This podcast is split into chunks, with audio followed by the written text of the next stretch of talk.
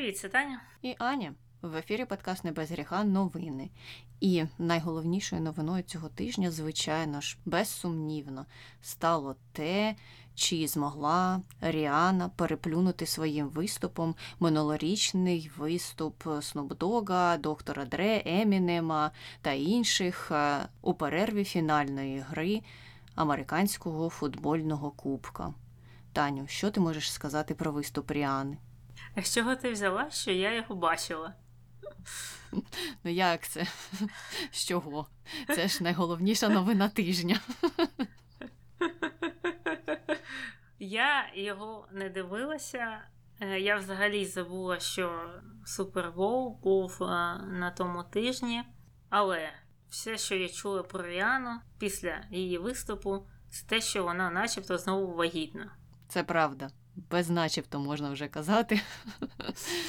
Ем, так, ну, якщо говорити про сам виступ, то я подивилася його вже після гри, тому що саму гру я теж не дивилася, але я бачила, точилися дискусії про те, чи стало це шоу найкращим, чи запам'яталося воно. Ну тому що кожен рік е, ці дискусії знову і знову з'являються.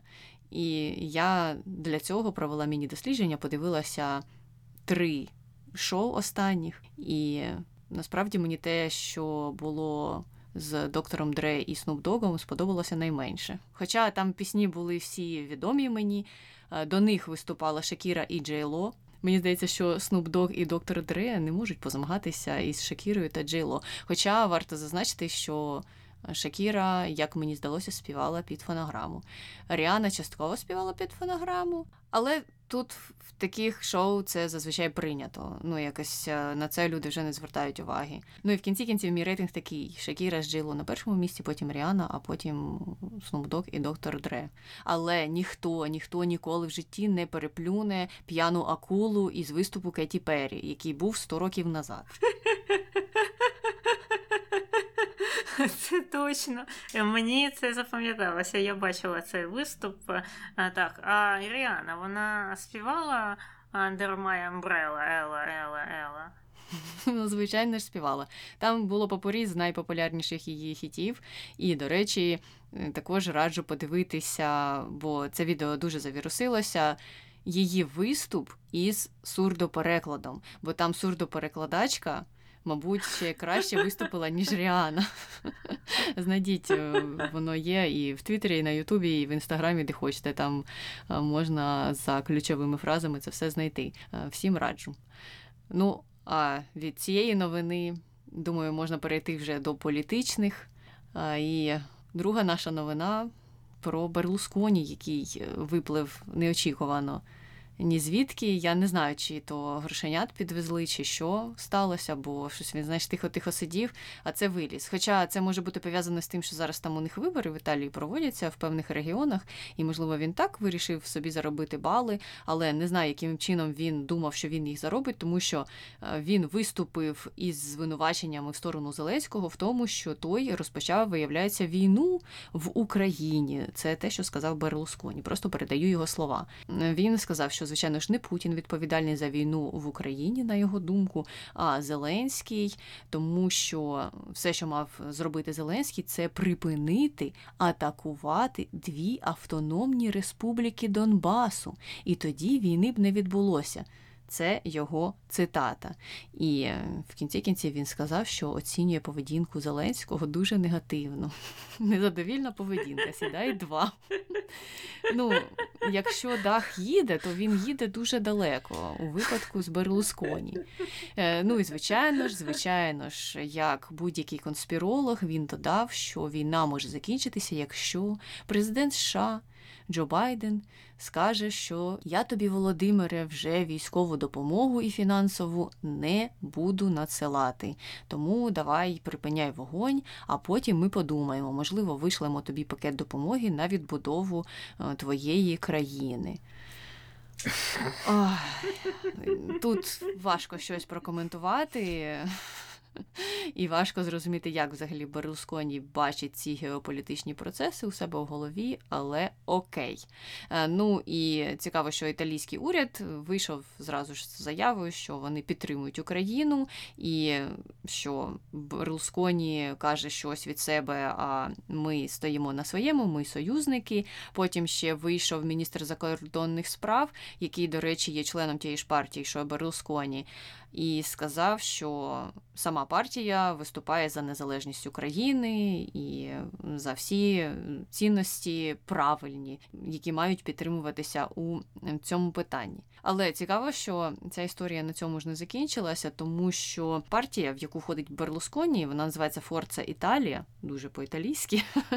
Форца Італія, я мала так сказати, мабуть. Так, от вона входить до об'єднання європейських консервативних партій. Воно називається Європейська Народна партія. Там ледь не 70 партій, здається, у тій партії. І до неї, до речі, входить е, також, або до членів цієї партії входить Урсула фон дер Ляйн, яку в Україні дуже люблять. І от у цій європейській народній партії почався цілий бунт у зв'язку із тим, що казав Берлусконі, і багато хто із консервативних політиків із різних країн розкритикували коментарі його і сказали, що вони будуть бойкотувати їхній з'їзд. а з'їзд мав би відбутися, ну або він відбудеться, все ще він запланований в Неаполі. І вони сказали, що якщо Берлусконі поїде туди на цей з'їзд, то вони туди відповідно не поїдуть. І закликали голову цієї партії виступити публічно проти Берлусконі. Е, поки що він цього не зробив, але за словами анонімних, але близьких до нього джерел, як завжди це буває в таких історіях. Е, він казав, що так. Є у нас проблеми з Берлусконі, з самої партії, в яку він входить, проблем нібито немає, тому що вона просуває правильніші цінності е, в цьому питанні щонайменше. Але він е, буде говорити щодо поведінки Берлусконі, хоча ну не зрозуміло, чи це буде з закритими дверима, чи він виступить все ж таки з якоюсь заяви. Тобто тут пояснень не було. Ну, Таня, як ти думаєш, з чим пов'язана така поведінка Берлусконі? Десь е, три місяці тому, чи може більше, до Зеленського приїжджав якийсь італійський журналіст, щоб брати інтерв'ю. І якраз він приїхав після чергової от подібної заяви е, Берлусконі. І він попрохав е, Зеленського прокоментувати от такі от випади. І той йому відповів: а скільки там Берлусконі років? Йому там вже під 100, так? Ну так він це згадує моє ім'я тільки для того, щоб засвітити своє у пресі. І мені здається, що це і є правда, що з однієї сторони можна подивитися на цю відповідь як е, таку зверхню трохи, так, що він там використовує моє ім'я, щоб засвітити своє. А з іншої сторони, це правда, це політик, який вже увійшов в минуле, його от згадують про Берлусконі тільки тоді, коли він ляпне якусь фігню на публіку. А він хоче, щоб його згадували. Ось вони ліпить таке на публіку, пресу, щоб е, знову там е, його фотографії десь е, в газетах опублікували, його ім'я там проскочило. А в якому там контексті це вже не так важливо. Ну слухай, я думаю, що на цьому етапі йому більшу популярність принесе позитивне висловлювання про Зеленського, про Україну, про наші перемоги, наприклад. А тут він іде по вже протоптаній дорозі. Тобто з такими заявами він виступає ну щонайменше протягом року, а що найбільше то протягом кількох років. Якби змінив свою стратегію, то можливо став би ще популярнішим. Цікаво, чому він про це не думає. Ну і тут я натякаю на те, що можливо, крім uh-huh. того, що він хоче, щоб його згадували в пресі, є ще якийсь зовнішній вплив на нього. Доказів, звичайно ж, немає, але він сам неодноразово розповідав, що він дуже близький з Путіним, і що він з ним спілкується, і що Путін вітав його з днем народження і з усіма іншими святами. Ну тобто людина не приховує того, що вона близька із тим, хто розпочав війну і розпочав напад на Україну. Угу. От е, мене це, до речі, також завжди цікавить, як ці люди ну, близькі до Путіна, його так звані друзі в Європі, Берлусконі, раніше там Штайнмаєр був, ще якісь австрійські і інші німецькі політики, які от досі за нього стоять фактично вже рік війни, такої повномасштабної всі лиха, а вони от, ну, не відступають. І ну, це ж не може бути якийсь там шарм чи харизма Путіна, тому що у нього її немає. Тобто, ну це ж абсолютно якась жахлива, холодна а, людина. То я схиляюся до того, що там зав'язані все ж таки гроші, що там є якісь грошові стосунки, е, відносини, можливо, через бізнес, через щось інше, і тому вони так е, прив'язані до нього. Це точно не щось Е, персональне, як на мою думку. Хоча в той же час я колись читала ну, нещодавно інтерв'ю з Макроном, де він говорив, що ви знаєте. У персональному особистому спілкуванні з Путіним він видається як дуже приємна персона, і він дуже так зачаровує. Я так подумала: хм, Ну, це трохи дивно дивно чути, чесне слово, тому що ну, він не та людина, яка справляє таке враження. Ну, можливо, на європейців, які мають мало досвіду взагалі будь-якого розуміння е, росіян і російської влади, це справляє якесь враження, їх можна підманути. Не знаю. Мені здається, що в українців вже імунітет до таких речей, тому ми одразу ж з першої ж секунди дивуємося, коли чуємо такі речі.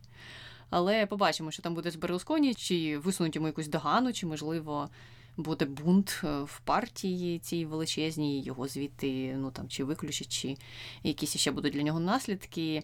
Але знаєш, е, це вже добре, що інші консерватори виступають проти таких клоунів.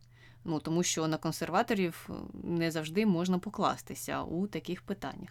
Але тут вони за нас, і це позитивно. Думаю, можемо перейти до наступної тепер новини. Вона стосується долі українських дітей, які були викрадені росіянами. У Washington Post вийшла ну, така досить е, детальна стаття про те, що організація, яка називається Conflict Observatory, виступила зі звітом, і звіт цей стосувався якраз е, як вони це називають, таборів перевиховання для українських дітей. За їх даними, Росія викрала щонайменше 6 тисяч дітей. Я впевнена, що це число набагато більше в реальності, і вони їх розмістили в десятках таборів та інших закладів. І ці табори знаходяться по всій території Росії, а також в окупованому Криму. І що відбувається в цих таборах? Там відбувається таке структуроване перенавчання і перевиховання. А також потім багато дітей йдуть по програмі усиновлення примусового російськими родинами. І основна мета цих таборів, зрозуміло, це промиття мізків, нав'язування цієї російської патріотичної культури, чи як воно там називається у них. І також за повідомленнями цієї організації у звіті казали, що як мінімум декілька таборів, особливо ті, які знаходяться в Криму та в Чечні, також навчають дітей військовій справі. І там вони тренуються стріляти з вогнепальної зброї і управляти різною військовою технікою. Ну тобто, це такі речі, які не можуть не лякати ну тому що зрозуміло, на що це все натякає. Ну, і потім цей звіт е, вдається до таких очевидних якихось постулатів, які на сьогоднішній день вже не вражають, мабуть, знову ж таки, якщо ти українець, можливо, західних людей це ще дивує, чи вражає, чи викликає якісь такі схожі емоції, тому що вони почали там розповідати про те, що це ж все жах, ми просто не можемо повірити тому, що відбувається в Росії, Угу. і що це ж. Е, порушення Женевських конвенцій, включаючи те, що Росія мала б створити прозору систему реєстрації дітей, які були розлучені зі своїми сім'ями, і що взагалі можливо треба було передати цих дітей нейтральній державі, щоб вона могла забезпечити ну, збереження зв'язків з їх родинами. Ну, мене здивувало не те, що вони говорили, а те, що вони здивовані, що в Росії, виявляється, ці речі не працюють. Невже вони про це чують вперше? Мені здається, що це вже не мало б їх дивувати.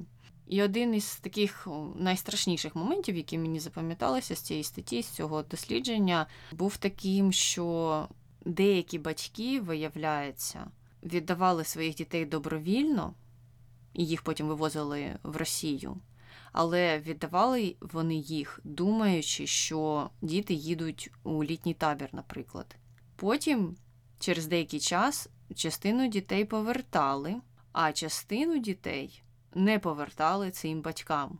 І були такі також історії окремо від цієї, що деяких батьків просто змушували віддати своїх дітей, е, ну, вчиняючи над ними або якісь насилля, або якісь погрози, і таким чином у них їх забирали. Тобто ці дві історії для мене були ну, такими найстрашнішими у всій цій загальній ситуації. І зараз, звичайно ж. Багатьом батькам дуже важко тепер отримати інформацію про те, де їхні діти, які типу поїхали в ці літні табори, е, ну і зникли безвісти.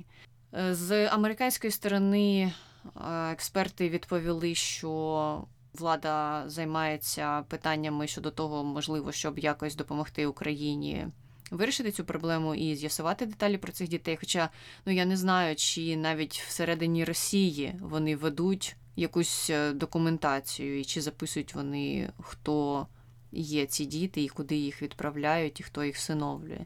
Тому ну тут невідомо, чи якось навіть американська влада зможе повпливати на цю ситуацію. Але ну, щоб не закінчувати на негативній ноті, хочеться закінчити на позитивнішій. Є історії, коли все ж таки вдається повертати деяких дітей. І нещодавно в українських новинах була така, коли повернули двох дівчат їх незаконно депортували із Луганської області в Росію. А мати їх теж була з ними. Вони всі були депортовані до Рязані, і потім їхня мама померла. А самі дівчата потрапили в сиротинець. Але в Україні в них залишилася старша сестра, яка евакуювалася у Волинську область. І ця сестра звернулася в Міністерство реінтеграції, і Міністерство реінтеграції змогло відшукати цих дівчат, підготувати всю документацію необхідну і їх повернути. Я не знаю, яким чином їм це вдалося, тому що ну, деталі цієї справи ніхто не описував у тих статтях, які були опубліковані, але в кінці кінців вони повернулися до старшої сестри. Ну тобто є успішні випадки, коли діти можуть повертатися назад в Україну. Звичайно, цей випадок стосувався старших дітей, які недовгий час пробули в Росії. Не знаю, як е, відбуваються справи з молодшими дітьми, які мало що можуть про себе там розказати чи згадати. Але все ж, все ж є позитивні історії, хоча б е, навіть у таких страшних обставинах. Так, е, нещодавно було інтерв'ю одного із замів гуру. І він там розповідав трохи також про повернення дітей. Говорив, що ситуація складна, що дітей викрали багато, точну кількість е, вони не знають, але випадки повернення вони дійсно є. І оцей, про який ти розповідала з двома дівчатами, які потрапили до Рязані, це він став публічним так сталося. Але є багато непублічних випадків, коли їм вдавалося за допомогою гуру і Міністерства реінтеграції повертати цих дітей. І їх е, ну, повертають не тисячами, е, звісно, е, як їх вкрали фактично, але десятками повертають. Тобто, потроху-потроху цей процес іде, і мені здається, що це ну, достатньо оптимістично. Ну, будемо сподіватися, що так, це все продовжуватиметься, і що в кінці кінців е, діти зможуть повернутися назад у свої родини, до своїх батьків або інших родичів, тому що так. Росія порушує Женевські конвенції. О Боже, яка несподіванка. І ну, з цим треба щось робити, а не просто, мабуть, кричати в космос про те, що всі і так вже давно знають, щонайменш на території України. Угу. І при цьому, при цьому цей жахливий Олімпійський комітет міжнародний не погоджується відмовити росіянам приймати участь у Олімпійських іграх. Ну, після цих всіх історій, не те, що до історії з Washington Post про викраних дітей їх не було, але тим не менше, це говорить, ну, це мені говорить про те, що моя власна думка, наскільки далеко пішли російські гроші. Ну, це і до війни великої було відомо, як е, Росія підкупала оці от різні міжнародні спортивні комітети, ці всі історії з допінгом. Оце все було і до цього зрозуміло. Але зараз е, ну, вся ця історія гірша, ніж просто допінг. І тим не менш, цей голова Олімпійського комітету так е, яро супротивиться тому, щоб е, забанити фактично росіян там. І я от також думала ну, як альтернативний сценарій, просто якщо ми не можемо повпливати на Олімпійський комітет, якщо вони там повністю просочені російськими грошами, то ну, можливо можна було звернутися до Макрона, це ж буде Олімпійські ігри у Франції, і щоб він ну, забанив їм просто в'їзд туди, слухай.